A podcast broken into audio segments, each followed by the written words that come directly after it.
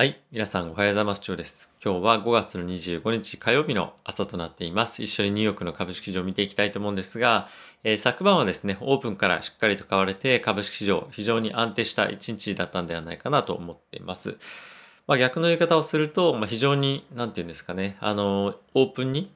オーダーは入っていたものの、その後、そんなに大きな動きっていうのは特になく、まあ、1日、まあ、レンジで過ごしたというような感じだったのかもしれないですね。で、まだまだやっぱりレンジ、その米国市場の株式のレンジっていうのを抜けれてないということもあって、まだちょっと方向感つかみきれないっていうのは今あるとは思うんですけれども、今後雇用の数字ですとか、あと物価指数というところを見ながら、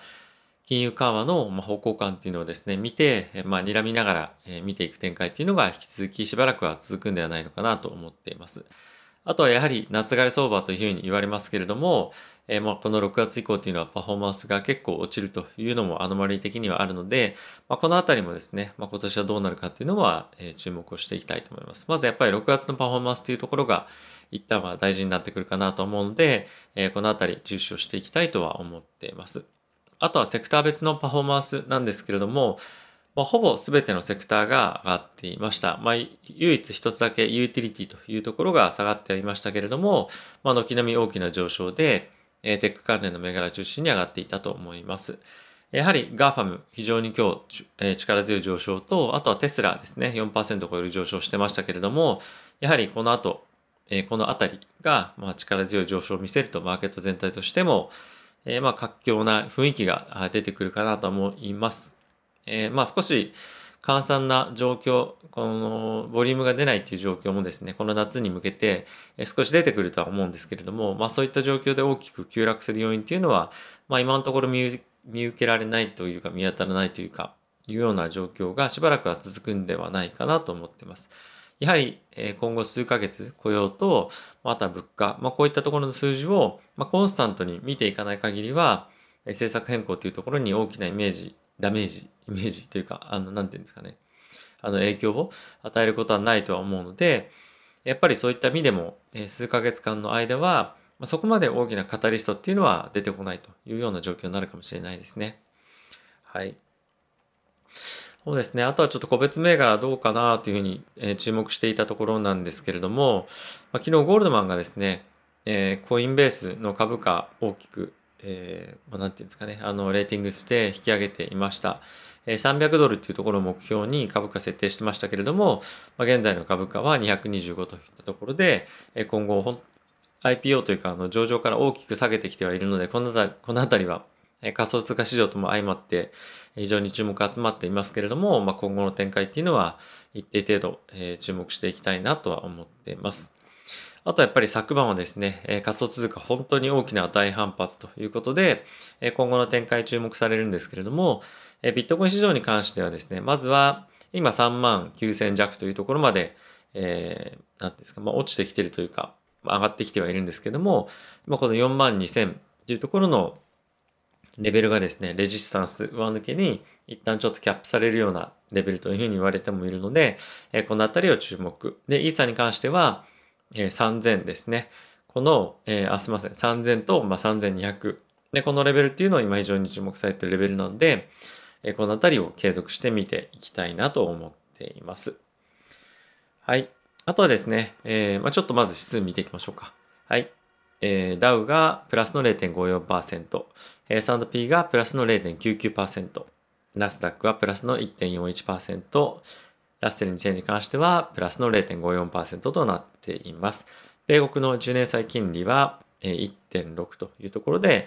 若干落ち着いてきてはいますけれども、この1.6から1.7というレンジで、まあ、引き続き推移をしているというような状況となっています。はい。あとはですね、ニュース見ていきたいと思うんですけれども、えー、まずはですね、アトランタ連銀の総裁から暗号資産の、まあ、このボラティティに関しては、ま、見過ごすことができませんねと。まあ、今非常に注目を彼らもしていて、えー、このやはり通貨として使っていくためには、このボラティリティっていうのがやっぱり、まあ、邪魔じゃないですけども、えー、こういった状況ではまだまだ通貨としては使えませんねと。まあ、否定をするつもりはないと思うんですけども、まあ、そういったコメントが、ま、出てはいました。まあ、これどういう文脈でっていうと、まあ、ドルとの代替としての通貨としての存在っていうところにえー、あの着目してのコメントだったんですけれども、まあ、政府としては今、えデジタルドルっていうのをですね、非常に注目をしていて、リサーチも含めて今進めているんですけれども、まあ、こういったところの議論が頭の中にあったので、こういった発言っていうのになったんじゃないかなと思いますが、やはりこの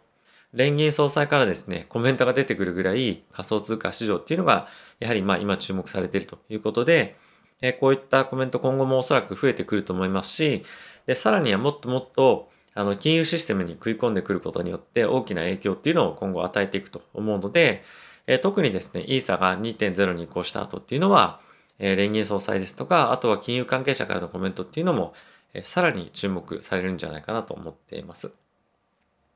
はい。あとはですね、セントルイス、え連銀総裁からのコメントなんですけれども、まあ、金融安定性経済に対する潜在リスクっていうところが、まだまだ大きくありますねと。で、ここ最近やっぱりもうコロナっていうものに対してのリスクっていうのがほとんど叫ばれなくなった、言われなくなって、今はやっぱりこの金融システムの潜在的リスクまあその金融緩和の影響っていうのが、今後どういうふうになっていくのかとかですね。あとはその経済っていうものの、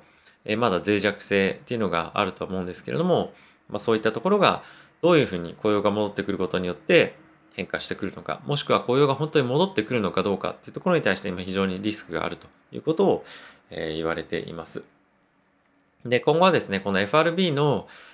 資産の買い入れっていうところに関してもですね、議論がいろいろテーパリングの内容ですね、についても話が、協議が行われることとなっているんですが、まあ、今一部の市場参加者からですね、現在、テーパリングというかその資産買い入れプログラムの中で、国債と、あとは MBS っていうふうに言われる、まあ、不動産のですね、あの、不動産を担保にした証券っていうのが MBS というものがあるんですけれども、まあ、非常にここ最近不動産市場の過熱っていうのが、まあ、高まってきてるということもあって、まずはですね、その MBS というふ、えー、市場を あの、テーパリングじゃないですけども、買い入れっていうのを一旦ストップさせて、まあ、そちらの方の金利だけ上昇させることで、えー、過熱感を一切、あの、一旦抑えようというのが今、まあ、議論としていろんなとこでは上がっています。なんとなくもうそういう方向性に行くっていうのがある程度、まあ、決まってるじゃないですけど、まあ、市場の予想としては大方そっちに、え、今移ってきているんじゃないかなと思っています。まあ、今後テーパリングの内容についてもいろいろと議論あると思うので、え、このあたりは注目だと思うんですけども、やはりそう考えると、まずは不動産市場というものの過熱感が一旦抑えられる可能性っていうのはあるので、あまりいないと思うんですけど、不動産関連銘柄を持ってる方っていうのは、まあ、少し注意した方がいいかなと思っています。はい。あとですね、えー、エバーコアっていうところの、えー、債券ストラテジストがですね、コメントをしていたんですけれども、えー、この物価指数なんですけども、5月、6月、7月というところで、えー、一旦物価の指数というのが大きく上がってくるんですけれども、その後9月ぐらいのタイミングでですね、物価指数というのはかなり落ち着くんじゃないかというふうに言われています。で、逆に、じゃあこの9月のタイミングで、えー、落ち着いてこなければ、やっぱりテーパリングの議論とかっていうのはかなり加熱してくる可能性っていうのはあるので、まあ、このあたり我々としては、え、注目すべきポイントかなと思ってます。逆に言うと、え、この5月、6月、7月の指標っていうのはほとんどあんまり重要じゃないものになるっていうふうに、まあ、言われています。ただし、まあ、数値によってはですね、あのー、まあ、結構マーケットも反応すると思うので、その本当に重要なのかどうかっていうのは、まあ、おそらく後々になってみないとわかんないというところはあるんですけれども、まあ、今一部そういうふうに見ている人はいるというような状況ですね。なので、まあ、あの9月の初旬に発表される CPI ですとか、まあ、そういった物価に関連した指数っていうのを、まあ、まあ、一大注目が集まるというような状況とのことです。まあ、このタイミングでおそらく雇用っていうのも発表されて、えー、上に行くのか下に行くのかどうなのかっていうところも見極めなきゃ、見極めないといけないタイミングになると思いますので、やはり9月非常に重要なタイミングになるんじゃないかなと思っています。はい。あとはですね、FRB のブレイナード理事から、デジタルドルへの開発の取り組みの強化が今行われていますよということが、えー、コメント出ていました。やっぱりこのデジタルドルに関しては今非常に、えー、まあ課題っていうのがいろいろやっぱりあって、えー、このデジタルに完全に移行するっていうのはやっぱり一部の、えー、まあ消費者というか国民からするとなかなかそのデジタルのドルに対して馴染めない人っていうのはやっぱりいる中で、まあ、この移行っていうのをどういうふうに進めるのかっていうのがまず一つ大きな課題というところと、あとは技術的な問題でハッキングされた場合どうするのか。先日ですね、えっ、ー、と、ガソリンのプラントがですね、まあパイプラインですね、がハッキングされましたけれども、あれも、あの、非常にやっぱアメリカとしては非常に気にしていて、やっぱりサイバーセキュリティっていう観点から、そのドルのそのシステムがハッキングされた場合にどうなってしまうのかっていうところも今非常に研究の対象となっていて、このあたりはですね、えー、なんていうんですか、なかなかその、そちらの方向にデジタルドルに移行するにあたって、非常に課題になってくるポイントかなと思いますし、でもちろんやっぱりそのあたりを狙ってくる犯罪組織っていうのもいるので、このあたりは非常に慎重になっているんではないかなと思っています。まあ、今後の議論の進み具合というのを非常に注目していきたいなと思っています。はい。あとはですね、えー、イエレン財務長官なんですけれども、まあ、来月ですね、6月4日から5日ロンドンで G7 の財務省財務省の、えー、財務大臣のですね会合っていうのが行われるのでそこに出席をしますよという発表を、えー、していました。まあ、そこでの議論内容なんですけれども、えー、引き続きですねその気候変動と、えパンデミックの予防っていうところが、えー、非常に話のトピックとして盛り上がるところにあるんですけれども、まあ、それ以外に、まあ、ないと思いますけどそのワクチンのえー、パテント放棄破棄とかですねそういったところにも話がまた及ぶ可能性っていうのもあるので、えー、まあ、注目の会合になるんじゃないかなと思っています。あとはおそらく、えー、仮想通貨に関連してもしかすると議論っていうのが行われるかもしれないので、えこの辺りでですね仮想通貨投資されてる方っていうのは、まあ、各国の、えまあ、トップがですねどういった発言をするかっていうのを注目していきたいなと思っています。はい、あとはですねアメリカが日本への渡航禁止という、まあ、渡航禁止というか渡航はしないようにというような、え今ですね、勧告をしているというようなことらしいです。で、これで、え関連してじゃあ我々が何を思うかっていうと、オリンピックに選手団が来るのかどうかっていうところだと思うんですけれども、やはりこのアメリカが来ないというふうになれば、もうオリンピックの盛り上がりっていうのもかなり下がると思いますし、他の各国も、じゃあアメリカが行かないなら我々も行かないっていうふうにかなり強く、まあそういった方向性になっていく可能性はあるので、このあたりアメリカが、ま、選手団をどういうふうにするかどうかっていうのは、まあ、おそらく近いうちに発表されるとは思うので、この辺の発言に注目をしていきたいなと思います。まあ、結構もういろんな人がですね、本当にやる意味あるのか、やらない方がいいんじゃないのかっていうのを日本の経済界からもコメント、まあ多少出てきてますけれども、本当にやるのかっていうのはすごい心配ですよね。あの IOC のバッハさんでしたっけ？からもコメント出てましたけれども、その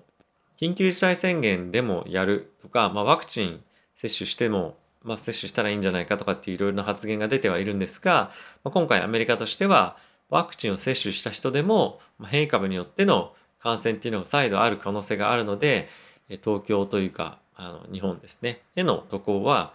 しないようにということを、えー、言っていますと。なのでまあ今後本当にその日本のまあこれを何何と言っていいかちょっと分かんないんですけどモラルなのか品位なのかどういうふうな世界的にこの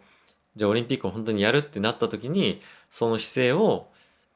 各国が捉えるのか世界中の人が捉えるのか、まあ、そしてその結果どういうことが起こってしまってそれに対してまあどう見られるかっていうのも非常にやっぱあると思うんですよね。そのどう見られるかが大事とかっていうかやっぱそのこの決断が本当どうなのかっていうところでやっぱ日本の政治大丈夫かっていうところもそうですし、まあ、今後やっぱりそこで再度コロナが感染拡大とかっていうした場合に政府がどういうふうに、まあ、国民というかあとは、まあ、いろんな飲食店も閉めたりとかしているわけなので、まあ、そういったところに対してこういう決定をすることが、まあ、どういう意味なのかっていうところも含めて我々としては見ていかないといけないのかなと思っています。結構やっぱりそのあのお店を閉めたりすることで、ね、ビジネス継続できないっていう方もおそらくこれまでたくさんいただろうしこれからも出てくる可能性もある中で、まあ、さらにそれでも決行するっていう決断っていうのはちょっと難しいですね。何と言っていいかちょっと分かんないんですけどあの本当に正しいかっていうのは正直僕もあまりわからないですね。本当にやる意味がやるべきなのかやる意味があるのかっていうのは今後さらに議論が高まってくるんじゃないかなと思っています。はい。えー、米国株引き続きおそらくレンジの相場はしばらく続くんじゃないかなと思っています。えー、仮想通貨の上昇もですね、このやっぱり米国株に引っ張られるところも一定程度やっぱあると思うので、えー、少し元気になってほしいなと。まあ、それでまあ総合作用じゃないですけども、えー、どんどんどんどん上がっていってくればいいなというのは思いとしてはあるものの、やはりこの夏、えー、まあ、上昇はなかなかそのアノマリ的にも期待できない、かつ材料っていうのもあまりないというところで、まあ、積極的にポジションは取りたい気満取りたい気満々なんですけども、まあ、少しやはり様子を見ながら、えー、入っていきたいなと思ってます。はい。まあ、あの、米国株もですね、非常に好調な、で、かつ、決算もいいところっていうのは増えてきてはいるものの、なかなかそれにやっぱり乗っかっていけないような相場の中で、大きくポジションを取るっていうのも、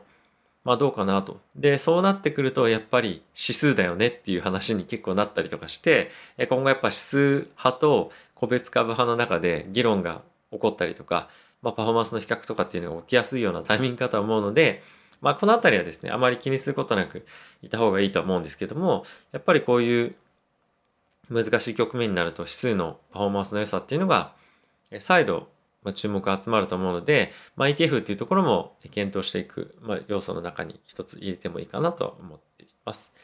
はい。ということで、また次回の動画でお会いしましょう。さよなら。